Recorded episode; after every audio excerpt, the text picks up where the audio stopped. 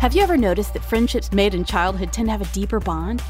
You might feel like those days are long gone, that it's harder to develop and craft those deep friendships as you mature. But let's take a closer look. Hi, and welcome to Friends on Hand, the podcast where we explore the fine art of friendship. I'm Nancy Hand, networking and social confidence coach, and that's what we're talking about today. It is the beginning of July, and we're coming up on a big day here in the USA. Traditionally, friends and family get together for a weekend of community, great food, and fireworks. It is a perfect time to explore why those childhood friendships are so enduring and how you can create friendships at any age that are just as robust and meaningful. We have already heard some of those friendships on this podcast. Micah and I met when we were 14 years old. Morgan and Kristen knew each other in their teens. You see, as children, as kids, as teens, we connect more on energy and essence and intuition. Kids generally don't force friendships that don't work easily. Your earliest friends know you for the true essence of who you are. Often that's what they even see years after growing and changing together, and that is a fabulous gift. Chances are over time, those early friendships have been tested and challenged, and you have shown up for each other and had each other's backs through ta- hard times. They become like family. And that connection can be so beautiful and easy and joyful because you each know the essence and the, the true person under the surface. And it can also be a little frustrating because like family, it can sometimes be hard for them to recognize and appreciate who you have become and who you are becoming. One thing those early friendships have in common is this they were crafted when you were nothing but you, honest, unvarnished, unfinished, raw you before the expectations, before the shoulds of the world, before self doubt, before the weight of the world and responsibility took hold. Can you craft those pure and meaningful friendships at any age? I'm going to say yes. And here's the key just be yourself. You've heard it over and over again, but what does that really mean? Be yourself, right?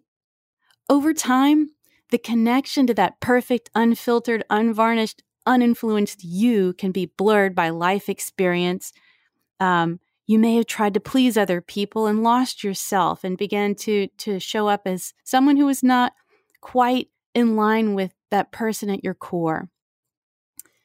In essence, you lose touch with your essence.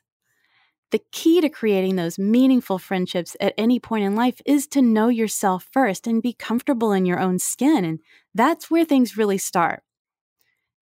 It worked when you were a child, it worked when you were a teen, and it can work again. It can work at 30, 40, 50, 60, 70, 80, 90 years old. You can still make good friends.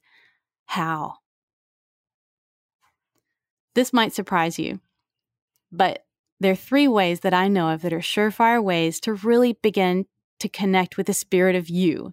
And there are probably more, but these are ones that I know work, that I've used, and I think that you will find really useful.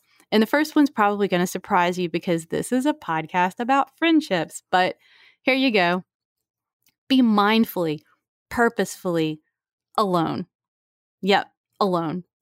And in a world of distractions and head spinning news cycles, how, how better to get in touch with the core essence of you than to spend some time alone?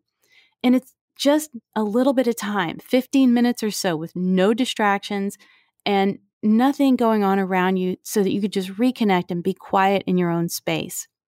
Sounds easy? Not quite, especially if you're not used to doing it. We have been watching this show called Alone, which is awesome. You should totally check it out. And it's this show where they drop people into the wilderness all by themselves. They have cameras and stuff and they document. And the last person standing, the last person who who holds out wins a half a million dollars. So the prize is pretty substantial. And basically all they have to do is get food and shelter and stay alive. And some of the people really embrace this opportunity as a reset. They get out there and they get in their own thoughts and they actually enjoy the ability to tune in and they come to grips with past traumas and they develop a deeper self awareness and they reevaluate dreams and goals and visions and relationships. And those people, even if they don't win, are the ones who walk away with real value and a real appreciation for the experience and and probably the ones who would actually go back and do it again. But some some bail way too early, even though they're well positioned, even though they have food, even though they're healthy enough to go the distance, they just can't sit with their own thoughts. Period. It's not the bears or the wolves or the mountain lions that scare these guys home and girls. It's it's their own thoughts. And you know what? No surprise there. There was a 2014 study that showed that the majority of people would prefer to administer an electric shock to themselves rather than spend 15 minutes alone with their own thoughts. You let that sink in. These people are shocking themselves to avoid boredom and being alone with themselves. And that's a big deal. But if you can do it, if you can actually do those 15 minutes, the rewards are huge. People who spend alone time, or air quotes, me time, are generally more well rested. They report having better control over the ups and downs of their emotions. And you may have heard from people who meditate regularly, they have just remarkable control over their emotional ups and downs. And surprisingly, at least to me, they developed an increased empathy for other people. So, spending that time alone, reconnecting with yourself, not only leaves you rested and with a better emotional control, but it helps you to connect with people on a better, more empathetic level. And the second one is indulge in a hobby that is output based. In other words, don't put more information in. So I'm not talking about reading or watching a movie. I'm talking about drawing or painting or gardening or jewelry making or kayaking or cooking. Spend time doing something that you love that is active and creative and generative. Not only strengthens your connection to self, but it strengthens your brain. It when you are in a flow state, absorbed in something you really enjoy doing, it actually lets your brain take a beat and do some processing. It, it's like you're occupied now. We're going to do some processing back here. It also will help you come up with some solutions, creative solutions, and resources for issues that have maybe been troubling you. So I highly recommend, highly recommend a hobby, period. Love them. They're great. And the third one is one of my favorites because just anybody can do it you can do this. Write to yourself. It's journaling. It's one of the best ways to simultaneously clear stress, work through issues, discover resources, and connect with yourself in the moment. And I tell you, I have found some of my best aha moments and I've I've connected dots I would have never connected any other way and I've worked through and found solutions for issues that had been bothering me just by journaling. It's magical stuff. And a lot of times I'll hear from people, well, I don't know how to get started. I don't know what to write. Like I sit down and I don't know what to write. Here's my recipe for any writer's block. Full stop. When you sit down to write anything, start exactly where you are. It's 3:30 on Saturday. I'm sitting at the dining room table. I have a cup of coffee here. The chair I'm sitting on is kind of cold. Earlier, I had a biscuit and another cup of coffee and just describe everything that's going on in the moment and then expand from that. You know, yesterday I talked to my brother and we talked about this, that, and the other. And w- once you've spun through the logistics of of just how, then you'll start to have some flow coming in, and then it'll take off. I promise. The other block to journaling that I've heard is I can't, I don't feel safe doing it. What if somebody reads it? Um, and that may be an issue for you. My personal way of combating that not that anybody's going to read mine, um, is I write mine longhand. And if you can read my handwriting, go for it. I don't care. Um, because sometimes I can't even read it. It's the it's when your brain gets ahead of your hand, it just turns into a slur. Um, not a, a slurry, not a slur.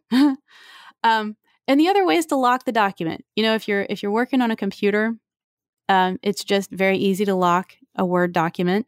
You can even save things on a Dropbox or a Jump Drive that, that you secure somewhere else. So there are ways around that, but I highly recommend it. And I know this is a short little podcast today, but I figured I wanted to jump in here and kind of talk about some of the things we've been covering in the podcast so that you have a little how to and some things you can take away this weekend and try out and learn. And before you go gather, if you are gathering with others, take a minute, take 15 minutes and have some alone time or um, do a little bit of journaling or maybe spend a little bit of time doing something you really enjoy doing, a hobby, and then see how that affects the way you connect with other people and see how it affects your um, own sense of self and and a feeling of connection to who you really are. Because every time you do these things you you forge a deeper um, more meaningful bond with yourself which is so key. So it is all about connection not just with other people. That connection starts with you. And if you if any of this resonated with you and you yearn to have deeper and more meaningful friendships and more supportive professional networks, connect with me at nancytiltonhand.com. And you might want to have some more guidance connecting with yourself and clearing out the the different things that have come up that have, have obscured maybe who you really are, that core, that light inside. I would love to help you with that and support you in learning how to network like a natural and make friends like the connector you are. And with that, I will bid you a fantastic weekend and I'll see you in the next podcast.